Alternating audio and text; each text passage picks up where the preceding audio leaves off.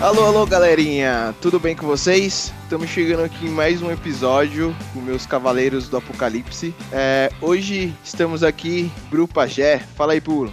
Olá, meus queridos ouvintes. Sejam bem-vindos. Do outro lado dessa mesa virtual está Felipe. Gente, beleza? Tranquilaço? Pessoal, hoje nós temos mais uma novidade para vocês que nos escutam aí do outro lado. Temos duas pessoas convidadas aqui nesse podcast. Uma delas é Esther Lima. Fala comigo. Fala galera, tudo bem com vocês? Mais uma outra integrante, não menos importante que, que todo mundo nessa mesa virtual, Tainá Tavolaro. Boa noite, pessoal. Tô aqui obrigada, mas tô aqui, viu? Zoeira. Pessoal, hoje nós teremos um tema maravilhoso aqui para vocês. Vamos discutir bastante. É, o tema de hoje será religião.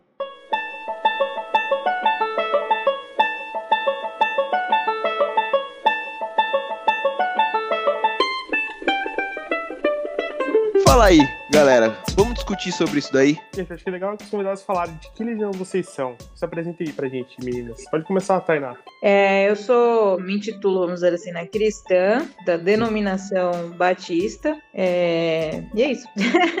E vocês, Té? Bom, hoje eu sou um bandista, trabalho no terreiro de Umbanda há dois anos, mas posso dizer que a Umbanda é a quinta religião que eu conheço. Qua- Quais foram as outras que Tá você já fazendo passou? faculdade, né, velho? Bom, eu sou crismada na Igreja Católica. Eu fui muitos anos com a minha avó da Igreja Evangélica. Ela primeiro foi da congregação e depois da Igreja da Graça. Já tomei chá de Santo Daime, que também é uma religião. Conheço um pouco do candomblé e hoje trabalho na Umbanda. Muito legal, muito legal. E você, Rob? Vocês têm religião? Vocês praticam alguma coisa? Como é que é? Cara, pra te ser bem sincero, eu sou nascido no berço evangélico, praticamente toda a minha família é evangélica. Eu sou batizado na igreja evangélica, mas hoje não sou um cara mais atuante da, da religião. Então, Você já foi, ovelha negra? Nossa, tá me julgando aqui, né, cara? Eu tô. Já fui, já fui, já sim, já fui batizado muitos anos. Eu, eu estive dentro de igreja e hoje eu não frequento tanto assim. Não praticante. Não, Não, praticamente. Eu sou crismado, batizado, fiz, fiz todas as, as coisas do católico, mas eu não vou à, à igreja. Eu acredito, mas eu não frequento. É, eu- tive muito pouca passagem, cara. Confesso que eu tive muito pouco relacionamento com religião, assim. Uhum. Eu comecei a fazer catequese quando eu era criança, por conta da minha avó, obrigado. E eu fazia catequese na Praça Silvio Romero, famigerada Praça do Dog. Nossa, Só que ali, cara, sensacional. É, só que, tipo, eu devo ter ido umas duas vezes, cara, porque eu saía de lá e ia pro Lords jogar Então? Cadillac Dinossauro no fliperama. Então, pra minha avó, eu terminei a catequese. Na realidade, eu não, não terminei, Na realidade, não. você. Na realidade, você deixou seu nome escrito lá no, no, no arcade do, da Lorde lá como recorde Exatamente. Nunca terminei a catequese, mas eu terminei o Cadillac Dinossauro. algumas vezes. Algumas vezes. Aqui, toma, meu filhinho, leva esse dinheiro pra comprar um lanchinho. Tá bom. O cara comprando ficha na Lords pra Comprando jogar ficha, videogame. cara, na Lords, é. O dízimo da igreja o cara jogava na Lords. Jogava na Lords, cara. É, prioridades. E depois, assim, e, e depois, assim, tio, algumas vezes eu fui na, na- O meu tio, ele é pastor da igreja quadrangular. Então, quando eu era criança, acabava indo, né? Ninguém da minha casa, meus pais, não, não frequentam. Mas quando tinha festa lá na igreja dele, a gente ia lá, ficava lá um pouquinho e, e voltava. Mas eu nunca, tipo, ingressei, assim. Nunca falei de puta. Acho que eu nunca fui, sei lá, duas semanas seguidas na igreja. Eu sou muito fora, assim, pra mim, tipo. Acho que até o contexto de casa, por, por ninguém frequentar, não, não, não teve essa, tipo, ah, eu vou ir. Nunca despertou esse interesse em mim, assim, de Aham. mais tranquilo. E vocês, meninas, quando, quando vocês falaram assim, puta, isso, isso me traz, isso, isso me atrai, assim, que vocês começaram a, a frequentar a igreja que igreja, a religião que vocês praticam hoje? Como foi essa, esse passo inicial, se eu posso dizer dessa forma? Olha, comigo foi por volta dos 14 anos que eu ingressei, porque eu também fiz, que nem a maioria de vocês, fiz catequese, primeira comunhão, mas eu sempre fui uma pessoa de estudar muito e ser muito questionadora e não aceitar o que as pessoas me falavam. Eu Uhum. gostaria sempre de, eu gostava, né, na verdade, sempre de comprovação, que as pessoas me mostrassem onde que estava. Eu lembro de com 10, 11 anos estar fazendo catequese, a gente ia com livro e Bíblia, né, para catequese. E aí quando ia fazer alguma lição, algum estudo, alguma coisa, a gente nunca abri- abria a Bíblia para nada. A professora só falava, mostrava. E aí quando eu ia questionar depois a professora de que onde que tá? Eu queria ler, eu queria entender, eu queria aprender essas palavras diferentes que você tá falando. Levava dicionário e eu sempre escutava que a gente não poderia questionar, que a gente não tinha que ser questionador, a gente tinha que acreditar e acabou, né? E Uhum. aquilo para mim foi foi me devastando por dentro, porque eu pensava, poxa, mas eh, eu acho que se Deus, né, tá aqui, se isso aqui, né, a Bíblia é o que Deus quer que eu faça, eu preciso saber o que que é para fazer, e não só uma pessoa ficar me falando, eu já sei ler, eu já sei interpretar as coisas. E isso foi me desmotivando. E eu não sei se quem aí já foi na igreja católica, mas eu me sentia muito mal, porque na época minha família passava por uma crise financeira muito grande, a ponto de ter praticamente arroz e feijão em casa só quando tinha. Uhum. E eu não tinha dinheiro que nem os meus colegas, porque eu sempre morei aqui na, na região do Tatuapé. E a maioria dos meus colegas de catequese sempre tiveram um poder aquisitivo muito alto, né? Famílias ricas. Então eles chegavam assim no dia da missa, levantavam para entregar lá o dízimo, o dinheiro no- perto do padre, e era coisa assim, de 50 reais que eles tiravam do bolso, crianças de 10, 11 anos. E eu não tinha vezes um real para uma nota de um real para tirar. Na época tinha nota de um real, gente, ó, revelando a idade. Eu tenho uma guardada aqui, tá de boa. Nossa, eu também, eu tenho uma guardada. E Isso revela a que- idade. É Total. foda. Fora que É. 50 reais nessa época aí é- Era muita equivalente a grana. 2 mil reais hoje, né? Praticamente. Exato, era muita grana. E aí eu lembro que eu me sentia muito mal, eu chegava em casa chorando, eu não tinha roupas tão diferentes para todo domingo ou todo dia da catequese estar vestida diferente. E isso na época da adolescência é muito devastador, né? Pra, porque as pessoas te julgam, principalmente classes mais altas, financeiramente falando. E aí eu comecei a ver de outra forma. Eu falei, poxa, acho que Deus não é isso. Deus não tá olhando a minha roupa, Deus não tá olhando quanto que eu tô levando de dinheiro. Então eu não quero mais fazer parte disso. Isso me desmotivou, eu parei de ir. E aí minha mãe se converteu primeiro na Igreja Universal. Eu lembro que uma vez eu fui também e eu não gostei porque teve aqueles cultos de libertação. Eu lembro da minha mãe caindo e se debatendo e ficando roxa. Eu vi a semana inteira minha mãe roxa, ficando esverdeado o corpo nas partes que ela bateu.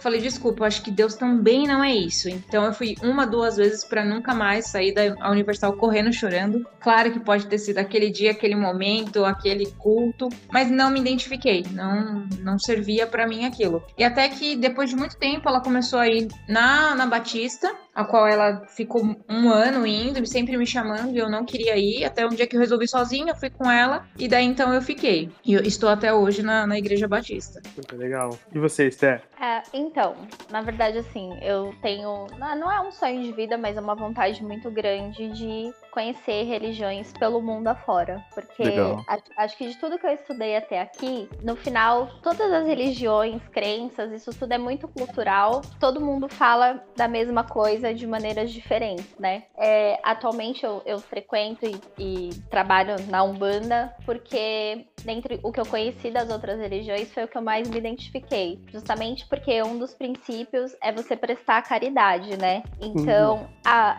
para falar de Umbanda, fica uma vertente muito grande, porque primeiro de tudo ela é uma religião que bebe do catolicismo e do espiritismo e também tem algumas coisas do candomblé. Só que candomblé e Umbanda são religiões diferentes, né? O candomblé ele é muito da cultura africana que foi trazida para o Brasil é, pelos navios de escravos e tudo mais. Então, por isso que tem ainda até é, a questão de cultuar rituais com animais, o que a Umbanda não tem. Ah, mas não isso não quer disso. dizer. É, então, a- o candomblé tem, mas isso não quer dizer que seja uma coisa ruim. É só mais enraizado em uma cultura africana e eles usam o sangue animal para fazer as oferendas, né? A Umbanda não tem, a gente não, não mexe com isso, a gente tem a oferenda. E na verdade a gente monta a mesa com frutas, faz algumas comidas que durante o, o trabalho da gira é energizado e depois a gente oferece para assistência, que são as pessoas que estavam ali participando da gira, né?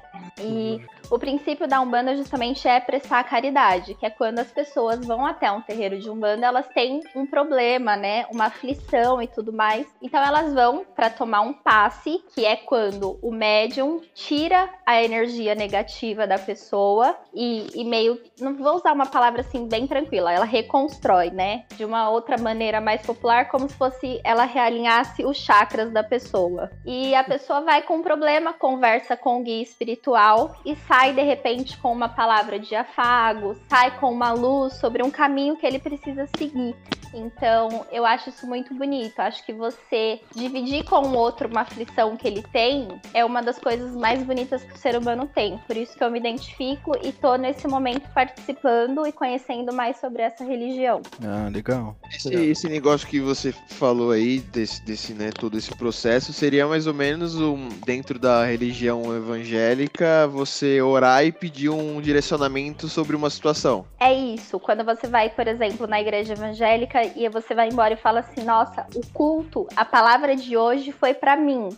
Você identificou daquele pastor nas palavras algo que te deu uma direção para um problema que você tem. Entendi, certo. Entendeu? Na Umbanda você tem isso diretamente com um guia espiritual. Assim, para entender, é, vou falar um pouco de física, né? Nós somos a energia que se transformou em matéria. Isso é física quântica. Deu boom lá e tudo se criou. A Umbanda é, são energias que não transitam só na camada terrestre, que é a Terra onde nós estamos ela transita em outros lugares, né? Porque a Umbanda acredita na reencarnação e que uma alma ela é eterna. Então, ela é eterna e ela vai em alguns, deixa eu ver, planetas, cosmos, o que cada pessoa quer chamar. Uhum. E você vai dentro disso buscando as suas evoluções. Então você tem os seus aprendizados, as suas lições, o que você vai passando, que algumas religiões falam, por exemplo, que é karma, que é punição, que, enfim, é um aprendizado. Na Umbanda a gente também fala sobre isso e que no final é tudo para você evoluir, para você se tornar uma pessoa melhor. Muito legal. Pô, Puta aula, né? Sim, Muito bom, muito bom. Um- uma dúvida sobre a Igreja Batista Quadrangular. Qual é, a- é- ela é, é considerada evangélica, né? Eu acho que é a quadrangular, na verdade, né? Não tem batista quadrangular. A quadrangular é uma outra Ah, desculpa. denominação, é da, da denominação aí evangélica, vamos dizer assim. Ah, entendi. Qual que é a maior que seria diferença? Ai, Obrigado.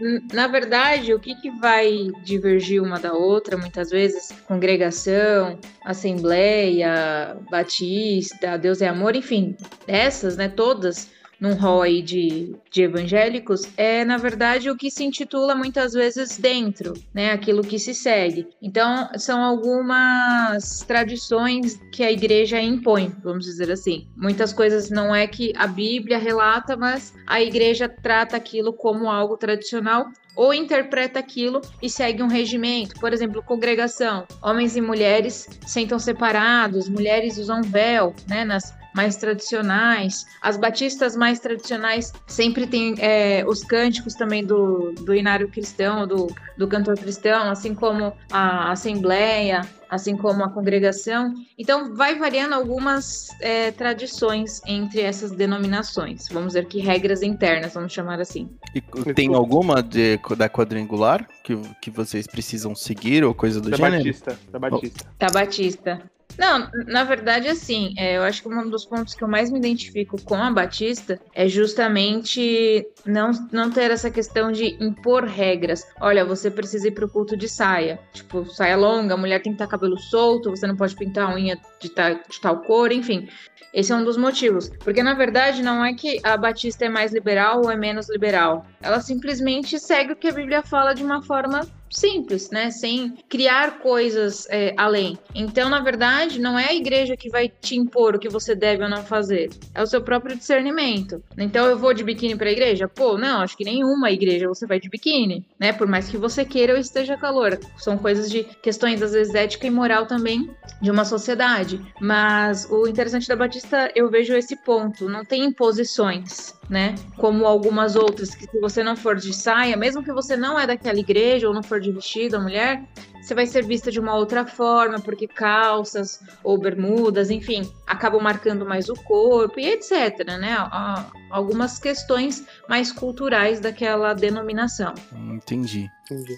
Ah, Existem quantas mais ou menos categorias assim da, da, desse do evangélico assim? Porque parece eu conheço acho que uns três ou quatro, mas tem muitos, né? Tem, tem, tem uma variação muito grande. Tem o que a né? gente chama de uh, que não são vinculadas, porque por exemplo a, a Igreja Batista para você ser pastor é obrigatório que você tenha é, teologia, você faça lá os quatro anos de teologia, uhum. né, para você ser pastor. Se eu não me engano a Assembleia é por imposição de mãos, você não é obrigado a ter a graduação é, alguns chamam de ancião. Então, tem algumas denominações que não exigem tantas coisas. Outras, por exemplo, uh, não exigem que faça parte de, de um conselho ou de. Que nem a gente tem, por exemplo, eu sou nutricionista, tenho meu conselho de nutrição regional e o federal, a quem eu respondo.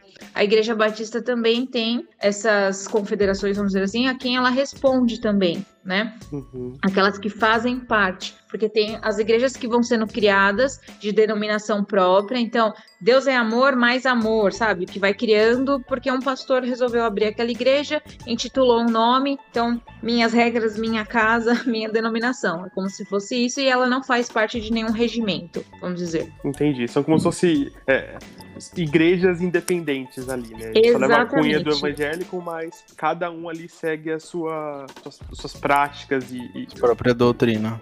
Exato, doutrina, exatamente. Nossa, Entendi. Tainá, que interessante isso, porque eu não sabia. Justamente uma coisa que eu tinha para mim que era, era muito diferente na Umbanda é que cada terreiro pode ter a sua maneira de trabalhar. E eu sempre uhum. achava que, por exemplo, a católica e a evangélica já tinham um, uma maneira que todos deveriam seguir. Tipo, é assim que se faz e todo mundo faz igual. Eu não sabia uhum. que, que, eu poderia, por exemplo, vou, não sei, eu tô usando palavras mais simples, mas é, colocar personalidade que eu, pastor, quero na minha igreja. Não sabia. É, nessas que são independentes, normalmente sim. Claro que cada uma vai seguir um estilo e um ritmo dependendo de quem é o público que está ali, quem que é o, o pastor ou os líderes, enfim, que estão à frente. Então, por exemplo, eu sei que a maior, a maior parte da igreja, tanto universal quanto a assembleia, principalmente a universal, elas são franqueadas como uma empresa muitas delas. As que não são, são, é, vamos dizer, fake, vamos dizer assim, não responde juridicamente para a Universal sede. É, então, eles precisam fachada igual, letreira igual, fotos, tudo tem que ser igual. Aí é como é uma franchise mesmo. Então ele precisa seguir essas regras. A Batista já não tem isso. A Batista é, é individual aquela igreja, a não ser que ela tenha uma outra filial, mas não é franquia, não tem nada relacionado. Entendi. Entendi. É, a, a Umbanda, o, o dirigente da casa, que muitas casas de Umbanda chamam de pai de santo, é, ele também precisa se formar para estar tá à frente de um terreiro, né? Porque ali o que acontece é uma abertura de portais portais enérgicos para que os médiums trabalhem, né? E vai vir uma outra energia e vai usar essa sua matéria para trabalhar. Então tem algumas coisas que precisam ser feitas. A gente fala que é a abertura da gira, riscar os pontos. A gente tem os pontos certos de cantar em cada momento da gira dentro de um trabalho de umbanda. Eu sou Gan, que é a pessoa que toca o atabaque, que toca para os médiums trabalhar, né? E a gente tem o ritual de fechamento dessa gira. Então você abriu um portal, você precisa fechar tem os médiums de ponta que tomam as con a conta, né? Os médiums que seguram, os médiums de transporte, então tem tudo isso. Mas cada terreiro pode cantar o seu ponto, por exemplo, o dirigente da casa tem um ponto específico de abertura, aquela casa vai cantar aquele ponto. Então você tem, tem muita coisa da Umbanda ainda é, em construção. Eu não sei se a gente vai chegar um dia a ter um padrão para ser repetido e os outros terreiros que terão as suas personalidades. Mas achei super interessante isso da, da tua religião, eu não sabia. Muito bacana. Eu acho que existe dentro, vou falar um pouquinho da evangélica porque eu conheço um pouquinho mais, mas existe tantas doutrinas dentro de uma mesma, né, uma mesma categoria de, de religião, até porque a, a religião evangélica segue um livro, né? Que é a Bíblia. Eu acho que acredito que todos aqui já ouviram falar. E basicamente a Bíblia, é, muitos pastores, muitos líderes colocam como um livro, um livro de interpretação, né? E acho que já se passaram muitos anos desde que ele foi criado, desde que ele foi escrito. E para você falar pro, imagine, pro nosso público, que é um público um pouco mais jovem, eu acho, eu assim, hoje eu me identifico muito do que a bola de neve faz, da doutrina deles, mas isso não, não dá o direito porque eles aceitam com piercing, com tatuagem, que é uma galera mais descolada, mas isso também não interfere e não dá brechas para que as pessoas achem que lá é uma, sabe, é só uma religião onde você vai, ora e faz tudo o que você acha que acredita. Depois você pode sair e fazer o que você quiser, que tá, tá tudo certo. Não é isso mas eu acho que é, a criação de doutrinas acabou sendo exatamente por essa variação de tem uma pessoa numa batista, por exemplo, ela sai, abre uma igreja, ali ele abre um precedente de que ele enxerga que ali ele é, tal coisa é certo, tal coisa é errado, e aí ele tem uma multidão de pessoas que segue ele que tem o mesmo tipo de pensamento. Então, eu acho que por isso que acabou se dando esse, esse, tanto, esse leque de, de opções dentro da, da mesma categoria que é religião evangélica, né? Ah, mas é, é, muito complicado isso e muito difícil por conta do próprio catolicismo. Que o mundo inteiro, eu vou colocar em maior, maior, maior parte, né? É dominado pelo, pela Igreja Católica. Sim. E querendo não, se você não entra naquele, naquele, naquele jeito que eles pregam, do jeito que eles mostram, não segue aquela doutrina daquele jeito, você tá errado. O mundo foi basicamente sustentado em cima disso. Então, muita religião, por ter a, a visão diferente deles, teve muito problema. A bola de neve foi um deles. Então, no começo, era só um monte de, de maconheiro falando que acreditava em Deus. Eu sei porque na rua que eu morava, tinha um moleque, quando era novo, ele, ele era da bola de neve, ele era atacado direto pelos, pelos mais fanáticos da rua, assim, de, os cristãos mais fanáticos. E é errado, mano. É errado. É... Exatamente. Até porque é. o, o, o segmento que eles a Bíblia não diz isso, né? E eles seguem a Bíblia. É como outras religiões seguem outros tipos de livros, né? Então, aí, aí que tá um bagulho que, para mim, é o que acontece. Tipo, eu sou igual as meninas falaram. Eu gosto de religião, eu já passei por algumas assim para conhecer. Já frequentei até uma que não é cristã, que foi budismo. Eu fui bastante. Não, não, não fui praticante, Caramba. mas eu fui, é, eu fui muito tempo na, no budismo. Então conheci muito sobre, estudei e foi muito legal. Foi uma experiência super foda. E, e me perdi agora. Whatever. Deixa eu só falar, é, Hobbes, a religião da Umbanda usa a Bíblia também, né? Ah, não e... sabia.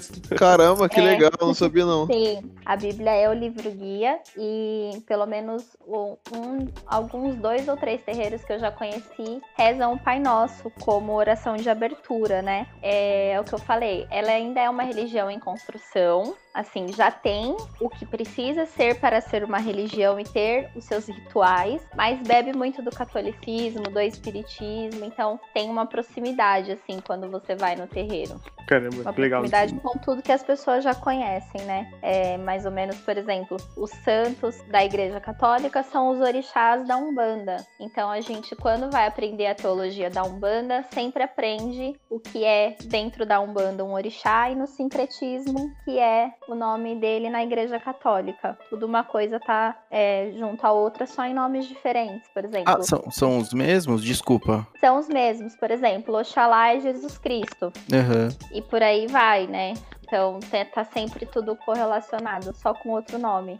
É, como eu, vi, eu, vim, eu venho da, do, do, meu berço é Batista, que é, tem uma, uma influência muito grande norte-americana, porque lá são, né, eles são ba é, batistas e tal. É, quando eu fui na Bola de Neve a primeira vez, e na Batista se prega, pelo menos na onde eu ia, é, se pregava que a gente não poderia rezar Pai Nosso, porque isso daí era da igreja católica. E aí a Nossa. primeira vez que eu fui na Bola de Neve, eles rezam o Pai Nosso no final. E eu fiquei tipo, velho, que, que estranho isso, sabe? Deu um bug no sistema, assim. Eu falei, eita. Vai bugando a gente. É, né? e, é e aí quanto mais você vai é, falando, conversando, estudando outras religiões, religiões, você vê ali um pouco uma linha, sabe? Que de certa forma e de cada um do seu jeito acaba chegando no mesmo na, na mesma ideia ali que todo mundo idolatra e, né, louva o nome de Deus, o nome de Jesus. Então, aí, aí eu lembrei agora onde eu tinha me perdido, que eu tava falando.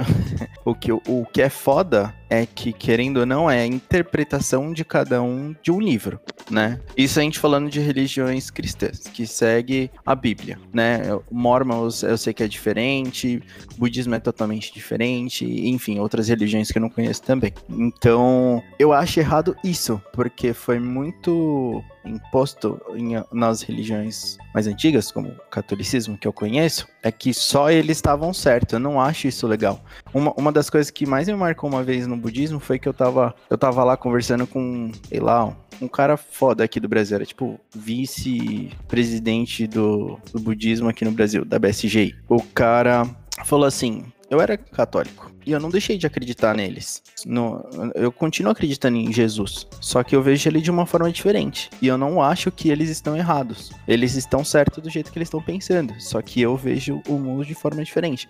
Então eu cresci no católico falando, apontando o dedo para outras, falando assim, não, isso tá errado. Não é assim e o nosso é o certo. E eu não, eu não acho isso legal, entendeu? Eu acho legal esse respeito entre as religiões. Igual a gente tá batendo um papo aqui. Duas religiões totalmente opostas e trocando ideia numa boa. É, porque na verdade é, isso envolve uma questão histórico-cultural, né? Lá, Sim.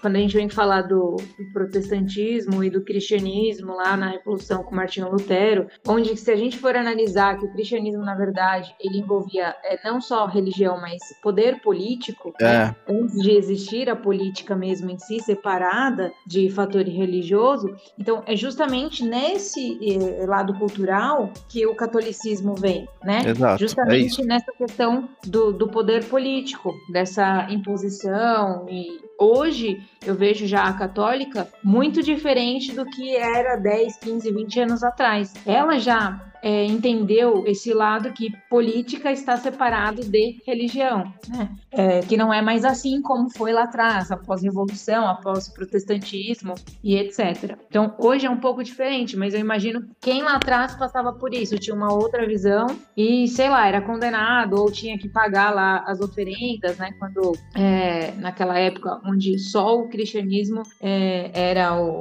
poder absoluto. Então, o, o que, que eu vejo muitas vezes? As pessoas hoje elas se apegam à religião, né? À religiosidade. E isso muitas vezes acaba sendo o mal do ser humano. Porque eu me apegar à religião e não ao que eu acredito de fato, né? Então, por exemplo, eu acredito que ah, Deus enviou Jesus para morrer por mim na cruz para que eu fosse livre. Ponto. Então, vocês falaram aí, por exemplo, do, do Pai Nosso, né?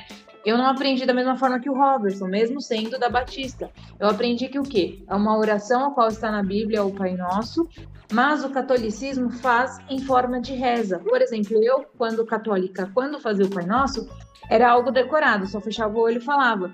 Eu não estava de fato me conectando com Deus e falando, pô Deus, tá doendo, tô com dificuldade, tô passando por isso, ou tô feliz, tô agradecendo. Eu não estava me abrindo, eu estava decorando, simplesmente, uhum. né? E se eu acredito né, na Bíblia que fala que ele veio morrer por mim para que eu tenha esse livre acesso, para que que eu vou ficar falando algo decorado? Então ela é uma oração fantástica, linda que está ali, mas que eu tenho acesso direto ao meu pai. Então eu não preciso dela, não preciso de uma reza, mas eu posso utilizá-la. Então foi dessa forma que eu aprendi. E já da mesma forma que o Robertson aprendeu de uma outra é, coisa diferente. Então são, que nem ele falou, questões de interpretação. Então é, é a mesma denominação batista com interpretações diferentes. E isso ocorre em todas as religiões. Então, quando a pessoa né, não estuda e muitas vezes se apega à religiosidade ou coloca a fé dela em pessoas, pessoas, é onde as pessoas acabam se afundando. Então, uhum. ah, aquele é meu pastor, nossa, aquele é o melhor, eu vou seguir ele, mas ele é um ser humano, ele é falho. Ah, aquele é meu líder, aquele é meu guia, não importa, mas ele é um ser humano, ele ainda assim comete falhas. Então, se nem Jesus Cristo agradou todo mundo, quem vai ser o seu pastor, seu líder, seu ancião para agradar, tipo, 100% da população? Não vai, esquece. E ele vai cometer falhas. Só que as pessoas se apegam justamente em pessoas e não na fé como um todo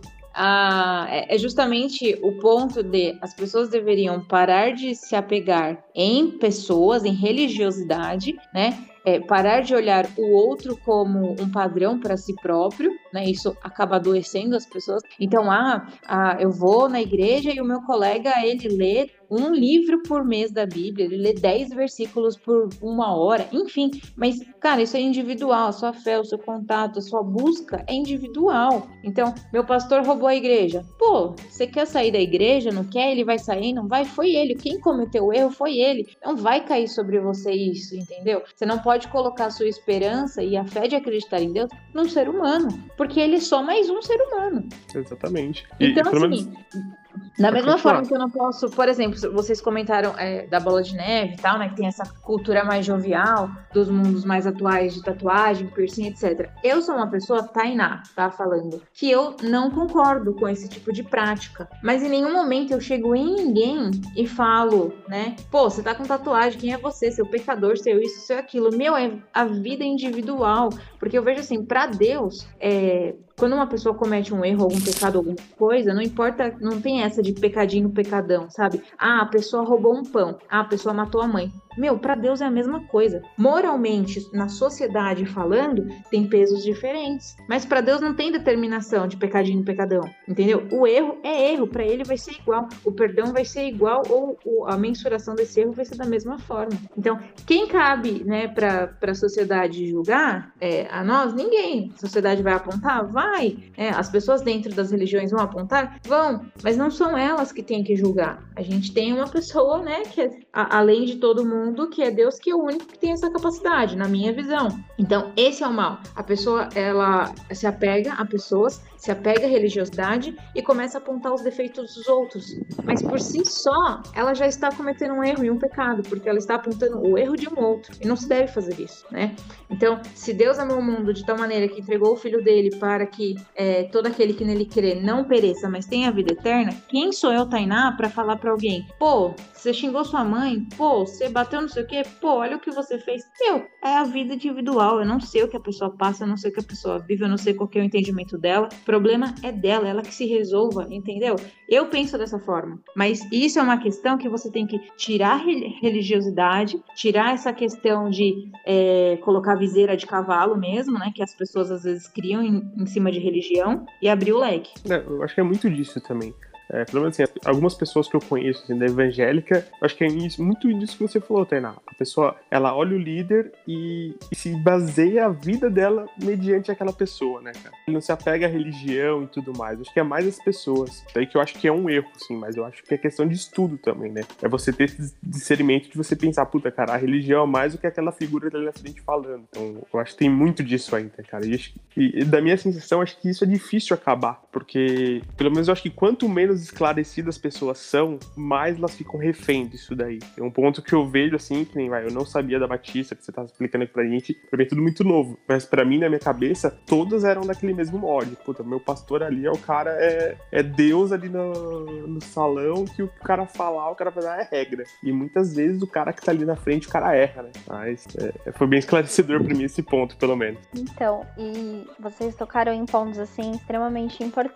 Como eu falei no começo, religião ela é muito cultural, né? E eu acho que acima de todas as coisas tá o respeito e acima disso o livre-arbítrio, que justamente quando você tá dentro de uma religião, que tem alguém falando para você é isso, isso e ponto final, de uma certa forma, ele tá tirando o teu livre-arbítrio, porque até mesmo quando você escolhe errar ou pecar, é um direito do seu livre-arbítrio que ninguém pode interferir. Você vai aprender coisas com aquilo, talvez você não aprenderia se alguém tivesse interferido nisso. E eu falo muito disso em relação a Umbanda, porque assim, muita gente às vezes vem conversar comigo. Ah, eu fui num terreiro e conversei com um guia. E na conversa que eu tive com o guia, ele falou para eu ir para a esquerda, como um direcionamento de caminho. Ou muitas vezes, ah, é porque eu fui numa gira e o guia falou para mim que eu vou conhecer um cara alto, forte, de olho azul. E aí eu sempre falo para as pessoas, olha, tem que tomar um pouco de cuidado com o que você ouviu, porque mais ou menos o que você ouviu tá interferindo no teu livre-arbítrio, então não tá muito correto o direcionamento do que chegou até você, né? É, o guia não pode apontar se você vai para direita ou se você vai para esquerda. Ele pode simplesmente dizer que tá tudo na sua frente, você precisa ampliar o teu campo de visão, tomar cuidado com algumas pedras, mas que você tá trilhando um caminho que é certo dentro do que é o caminho do bem. Você sai tipo, nossa, mas ele não falou nada, mas de uma certa forma ele te falou, né? Então, eu vejo muito essa, essa cegueira nas pessoas de seguir o que o líder religioso fala e aquilo ser uma verdade suprema. E não existe uma verdade suprema, existe justamente esse livre-arbítrio das pessoas poderem conhecer diversas coisas e olhar e falar: nossa, isso aqui está servindo para mim agora, até enquanto religião, enquanto está alimentando minha fé de maneira positiva, eu vou permanecer aqui, vou acreditar nisso, essa vai ser minha reza, essa vai ser minha forma de me conectar com Deus, igual a Tainá falou. Não rezar um Pai Nosso, que acho que é a oração mais universal, não sei, é decorado, né? O Pai Nosso ele existe para quando você fechar os seus olhos, juntar as suas mãos, você justamente se conectar com Deus, falar diretamente com Ele. E isso foi é, tirado da direção correta, né? Justamente por conta de ser um dogma. É assim que se reza e é assim que se faz, esse é o jeito certo e qualquer outro jeito tá errado. Eu fico muito triste que a humanidade tenha feito isso de uma certa forma com a fé das pessoas, é, colocado tantos outros caminhos numa coisa que era para ser simples, né? Tá aqui um livro, uma oração para vocês, façam, é esse modo que vocês se conectam comigo. Eu sou Deus e quem precisar de mim eu tô aqui. É mais ou menos isso, era para ser simples. É, com certeza. Acaba muito. Parece que todo mundo quer interferir, dar o seu ponto de vista, sei lá. Acho que acaba. E, e acaba levando as pessoas acho que são mais leigas, assim, né? Porque, volto a dizer, eu acho que tem muita gente que não tem esse discernimento de saber o que o cara fala, independentemente da religião, se é uma regra ou não. Definitivamente. Eu já fui Sim. uma vez no, no, na Ubanda e tava com uns problemas, assim, de trabalho e tudo mais, tal, na época. E eu falei, e, e foi muito disso, assim. O cara, ele falou para mim, tipo, é, cara, vai em frente, pô, você sabe que você tem potencial. Na, na época eu tinha recebido uma proposta de emprego e eu tava confuso se eu saía ou não, se ficava. Eu falei, puta, eu tava com angustiado com essas coisas assim. E, e ele mesmo não falou assim di- direcionado, tipo, ó, vai lá, faz a coisa. Cara, olha essas meio com essas palavras, eu me lembro faz muitos anos. Tipo, ah, você sabe suas competências. Você acredita que você consegue fazer? Pensa nisso. Tipo, se você se encaixa, se você se vê lá, por que não? Agora o caminho que, que você espera numa resposta, tipo, ah, vai em frente e vira direita, eu não vou te dar. Mas equilibra esses pontos. Vê se pra você se encaixa as coisas. Se as coisas têm sentido pra você fazer essa movimentação na tua vida. Foi, foi mais ou menos assim. Eu saí de lá pensativo, sabe? Não, não saí com aquela sensação de tipo, ah, não falou nada com nada, mas o fato dele não direcionar, acho que te abre a mente pra você pensar muito mais. Então, isso que eu achei legal, sabe? Tipo, você, cara, você sai pensativo, qualquer coisa que você faz, você sai pensativo, seja numa religião, numa reunião de trabalho, acho que isso te ajuda muito. Então, a experiência lá foi, foi muito assim, nesse sentido. Eu vejo que, pelo que a Thay comentou bastante aí, de dentro das religiões que a gente acabou falando aqui, é, ainda das pessoas que estão à minha volta, que eu tenho contato, eu vejo que a religião evangélica ainda as pessoas têm muito o compromisso não com Deus, mas sim com a placa que vai na igreja, sabe? As pessoas não seguem Deus, elas seguem a igreja. Não, hoje é quarta-feira, eu tenho que ir na igreja, f- ah, tal dia eu tenho que ir lá, porque o meu líder tá me esperando lá, porque a gente vai fazer isso, vai fazer aquilo. E aí chega um momento que as pessoas acabam vivendo não para Deus, que é o que, né, na verdade, na verdade, é o que as pessoas deveriam fazer, acabam vivendo para os seus líderes. E ainda eu vejo ainda muito essa essa estrutura, essa, esse enigma dentro da religião de que ah, as pessoas, al- algumas pessoas ainda não seguem seus líderes, como eu não vejo em algumas outras religiões, onde as pessoas acabam tendo um pouquinho mais de, ah, de folga, assim, não sei se é a palavra certa para usar agora, mas um pouquinho mais de flexibilidade né, nessa questão. Aí eu não sei se são das pessoas isso, das outras pessoas, como a Esté acabou de falar, como o Fih acabou de mencionar também, mas eu vejo que ainda dentro da religião evangélica as pessoas pessoas estão ainda vivendo muito a placa que está na igreja e não sim para Deus, assim, sabe? Eles continuam num certo fluxo ali que é, às vezes me incomoda um pouquinho isso, sabe? Agora, um, um, uma pergunta. É, se vocês se sentirem ofendidas e não quiserem falar, não tem problema, tá, meninas?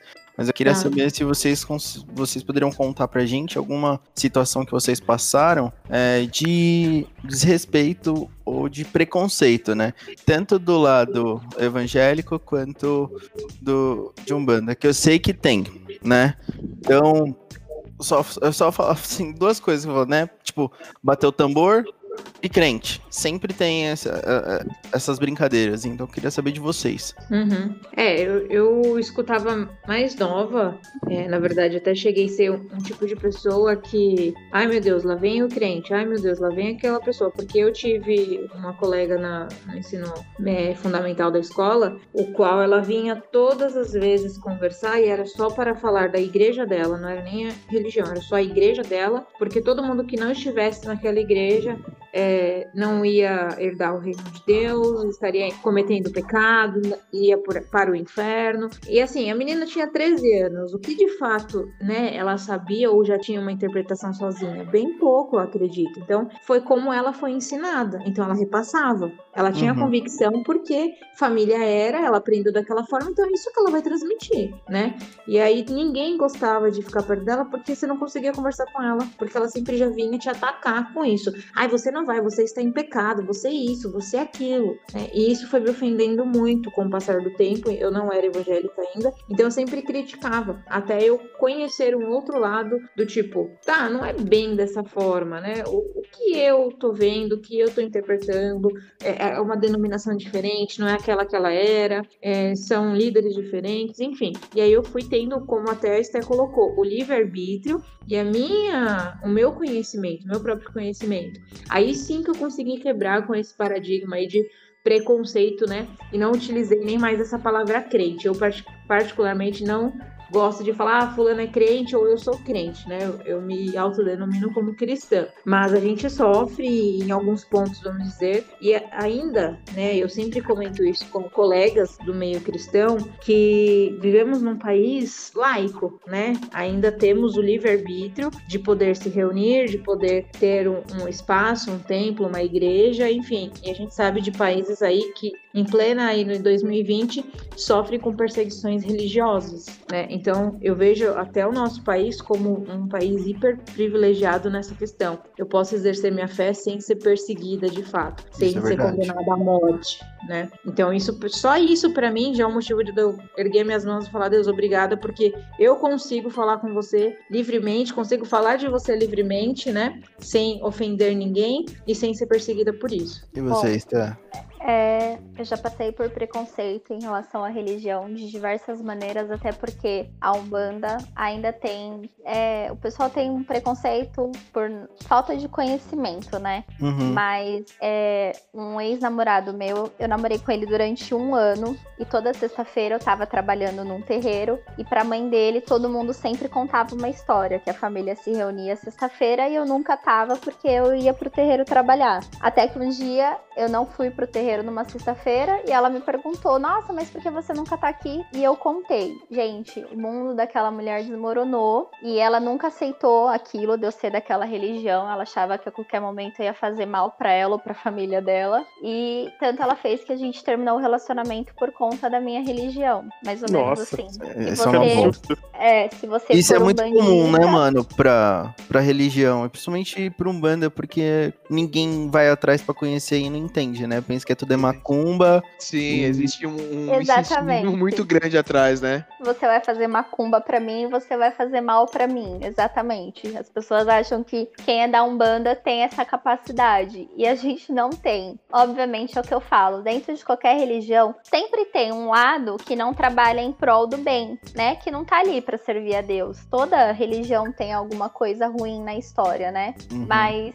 somos pessoas de bem, queremos o bem das outras pessoas e tal. E não, a gente não faz nenhum tipo de maldade num terreiro de Umbanda. Isso não existe. Mas as pessoas falam, você vai fazer macumba pra mim. Tanto que hoje, no meu atual relacionamento, o chefe do meu marido não pode saber que eu trabalho num terreiro de Umbanda. Porque também é uma pessoa que acha que quem é da Umbanda faz maldade de macumba pras pessoas. Então, E aí pode prejudicar o seu namorado. Puta, é muito filha da putagem isso, né? Exatamente. E assim, já tive vezes também de estar usando guia, porque às vezes uso algumas guias de proteção, dependendo do período que a gente tá, por exemplo, na quaresma, né? E de estar em algum lugar e as pessoas ficarem, ah, mas você usa isso por quê? Você é da Umbanda por causa do quê? Você vê que a pessoa não tá perguntando de curiosidade. Ela tá perguntando pra achar uma brecha pra falar alguma coisa ruim pra você, entendeu? Entendi. Mas eu lido com isso numa boa, assim. Eu acho que cada um precisa ah, crescer a sua consciência de acordo com o que vive. Isso é de cada um, né? Em um dado momento as pessoas vão perceber que o bem maior é único, Deus é um. Cada pessoa enxerga ele de um jeito. E quando todo mundo enxergar somente a Deus como bem maior, esquecer a religião e tudo que tem no meio, aí a gente chegou aonde precisava, mas acho que isso vai demorar muito ainda. Ah, você vai. Ô, gente, sabe qual, qual que é o mal da humanidade? Não entender é, a, a humanidade por si só, né? Não entender ainda, até hoje, que política, futebol, religião não se discute. Você não, Exato. não bate boca por isso. Você pode ouvir o outro, não concordar, mas você não vai é, é, maltratá-lo por isso. Legal, você tem a sua opinião política? Legal, é sua convicção, é sua vida, é sua opinião. Eu tenho que respeitar, mas eu não sou obrigada a concordar. Ponto. Ah, você torce para tal time? Legal, você tem sua convicção, você gosta do, do sei lá, enfim. Isso serve para qualquer coisa. Hoje a gente vive num mundo tecnológico, principalmente de mídias sociais, o qual as pessoas acham que tudo a gente pode se dar ao luxo de dar opinião. E na verdade não, você não tem que sair dando sua opinião em tudo, porque ninguém pediu sua opinião, na verdade. Sim. Então, assim, você pode ver, ah, é- é, né, essa coisa de mídia social, gente, tá sendo tóxica para a humanidade, né? Porque a pessoa vê uma coisa, não segue pessoa, a pessoa, ou enfim, gerou alguma polêmica, e vai até essa pessoa só para criticar, só para afundar, só para julgar e maltratar, cara. Isso é doentio. É verdade, É, completamente. a gente mentira. vê as pessoas na internet se automutilando, né, velho? Uma Exato. coisa horrível. E pegando onda nesse negócio de é, religião não se discute, olha, olha a, a guerra que tá acontecendo no Oriente Médio, basicamente é por conta de religião. Os ataques que tiveram anos atrás em Paris, por conta de religião, por conta de Sim. a sua verdade é, não é a maior verdade, a minha é a maior verdade. E a galera fica discutindo isso, sabe? Num nível horrível, né? Até que aqui pros nossos lados, é, isso é. Em alguns casos é até leve, mas pra lá, gente, é uma coisa assim surreal. E aí você tem o boom da internet, que das redes sociais, que a galera acha que são verdades absolutas um atacando o outro de formas ridículas, assim, de Sim. formas que não, não teriam necessidade. Se imaginem se, se todo mundo pudesse conversar como a gente está conversando aqui, um tentando entender o outro, eh, tentando eh, sanar dúvidas e descobrir mistérios, verdades. Mas isso aqui não acontece e deveria acontecer, porque todo mundo está vivendo no século XX, pass eh, passado várias guerras, vários acontecimentos históricos, e ainda a gente eh, vê muita coisa pelo mundo aí que não deveria estar acontecendo jamais. Sim. É, eu acho que parece que é uma coisa sem fim, né, cara? Tipo, eu, eu uso muito o Twitter, assim. Acho que é, pra mim, a minha rede social favorita. Cara, e eu silencio muita coisa, velho. Principalmente que é política. Você vai lá, silencia umas palavras, você nem aparece nada na timeline, porque é tanta briga, tanta confusão, e é tanto, tipo, sei lá, pai que não fala com o filho, é tio que não fala com o ciclano, é avô que deixou de falar com o neto por conta de, de coisas políticas. O pessoal não sabe separar as coisas, né, cara? Que É foda. É tudo, sei lá, meio foda, né? Mas é isso aí. É isso aí, galera. Meninas, vocês querem colocar mais alguma coisa da religião de vocês? Querem fazer um último, uma última tese aí sobre esse assunto? Fiquem à vontade. Perguntar pra gente alguma coisa. Se vocês querem falar alguma, alguma coisa diferente da religião de cada um de vocês, que provavelmente as pessoas não saibam. Eu queria falar uma coisa. É, aqui você, eu falei, né, porque vocês perguntaram e o, o debate é justamente isso. É, para falar falar qual era a religião, denominação e etc. Eu raramente, ou assim, não sei nem dizer quais foram as vezes, porque isso não acontece, de eu chegar e falar assim: ah, eu sou evangélica, ah, eu sou cristã, se ninguém me perguntar. É, eu acho que se eu falei uma ou duas vezes, né, nesses 12 anos aí que eu sou, foi muito. Porque eu, o que eu sempre peço, né, eu, Tainá, direcionamento para Deus, para que eu não fale de religião, para que eu não fale é, da minha igreja, para que eu simplesmente, através das minhas atitudes, da minha ação, da minha vida em si, com pessoas, que eu consiga demonstrar o que Deus faz comigo. Então, que as pessoas enxerguem Deus através das minhas ações. Então, é isso que eu tento fazer sempre, não falar o que eu sou. E aí acabam que muitas vezes as pessoas acabam perguntando: nossa, esse seu jeitinho tem cara de ser evangélico. Você é cristão? Você é evangélico? Aí se entra nesse assunto. Mas é muito raro é, eu chegar e comentar sobre isso, né? Mas eu acho que esse é um grande problema das pessoas, se focar mais na religião e esquecer o que está de fato gerindo a religião, né? Quem que é o centro da religião, que não somos nós, seres humanos. Isso tem muito, né, Tainá? É, é, eu, o Rob, o Bruno, acho, hoje não sei se, se ele faz tanto, mas a gente faz muita entrevista com pessoas para trabalhar com a gente lá, né? Então, às vezes já começou, foi uma, duas, foram várias, centenas, assim, que o cara senta na mesa de entrevista para conversar comigo, a primeira coisa que ele fala, fala, antes de tudo, eu sou evangélico, tá? Fica tranquilo, porque eu sou evangélico, tá? Cara, eu quero saber as suas qualificações. Mas Exato. realmente tem umas pessoas que chegam na mesa da entrevista e falam, putz, Sim olha, eu sou evangélico, tá? Fica tranquilo, eu vou fazer todo o trabalho direitinho. Fala, caramba, não era isso que eu queria perguntar pra você na entrevista, mas vocês já é, chegam abordando com esse sentido. Uhum. Como é, é um, é, se posicionam como, tipo, ó, eu tô acima de as pessoas que é. não são. Eu sou mais do que isso, sabe? Dá um ar. Pode ser que a pessoa nem tenta, nem queira é, é transparecer isso, mas dá um ar de, tipo, ó, eu sou evangélico, ó, eu sou cristão, então eu sou acima das pessoas que você entrevistou anteriormente e que não são, sabe? Transparece muito isso, um ar de superioridade. Sim. E tem os dois lados. Você pode ter uma pessoa que tem aí um orgulho de fazer parte de algo, né? E aí você vê uma humildade nisso. E aí tem outro fator que é o que vocês estão comentando, que aí a pessoa usa isso como um tópico do currículo dela né? Sendo que religião não é um tópico do currículo de, de pré-requisito. Cadê suas competências, né? Ok, você pode lá na frente demonstrar suas atitudes, é, aquilo que você segue, então, na sua vida, através das suas ações. E aí as Exatamente. pessoas vão enxergar a sua religião que você tanto quer falar e demonstrar através da sua vida ali no dia a dia do trabalho. Aí vai ser o seu destaque diferencial. Não você chegar já só, né, intitulando e colocando lá no currículo, formado em Batista, né? exatamente. Até porque aí você abre um precedente para tantas outras coisas, né? Tipo, para evangélico, para o bandista, e aí você foge um pouco da religião, aí você vai para pessoas que são homossexuais, pessoas héteras. Então, tipo, gente, é um mar, então acho que não é, não é o caso e se intitular dessa forma, eu acho que ninguém precisa, principalmente no, no ambiente de trabalho, ambiente profissional. Você está ali por conta das suas qualificações profissionais e não por quem você é fora dali. Fora dali você é um ser humano. E aí você segue aquilo que você acha certo ou que você acha é, ideal para sua vida, seguindo os seus pilares de vida, enfim, e toca a sua vida. Agora, ser dessa forma, e, e isso não não tô dizendo 100% das pessoas, mas isso acaba sujando de certa forma a imagem de não só da dos evangélicos, mas de qualquer pessoa que se intitula de, dessa forma, né? Coloca uhum. algo na frente da pessoa, por exemplo, o Rob que tá ali, o Felipe, o Bruno, a Esté, a Tainá, de cara, eu tenho que chegar. Eu vou, se eu que tô chegando, é a minha personalidade que tem que chegar, aquilo que eu acredito, meus pilares, a minha base, aquilo que vai fazer eu ficar naquele lugar e não só entrevista de trabalho, mas tantas outras situações que a gente vivencia no nosso dia a dia.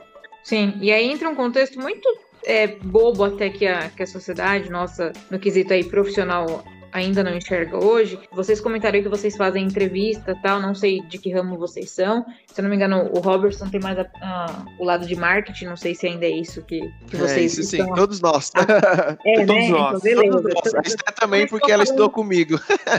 então, eu estou falando corretamente. É, de, por exemplo, chega um currículo para você avaliar e a tá lá no currículo que a pessoa é, fala inglês. Meu, não importa se é o Wizard, se é cultura inglesa, se é CNA, você tem que avaliar o nível da pessoa que ela fala inglês, ponto. Perfeito. Não vai importar a escola que ela estudou. A não ser que ela tenha feito um intercâmbio, algo diferenciado de fato, tem 800 mil escolas no Brasil de inglês. Então importa que ela fala, não importa a escola que ela fez. Isso as Beleza. pessoas ainda não entenderam. Então, não importa o nome que você tem ali, importa o que você está transparecendo, quais que são as suas ações com aquilo. É uma comparação, assim, uma associação boba, mas muito básica da sociedade de hoje.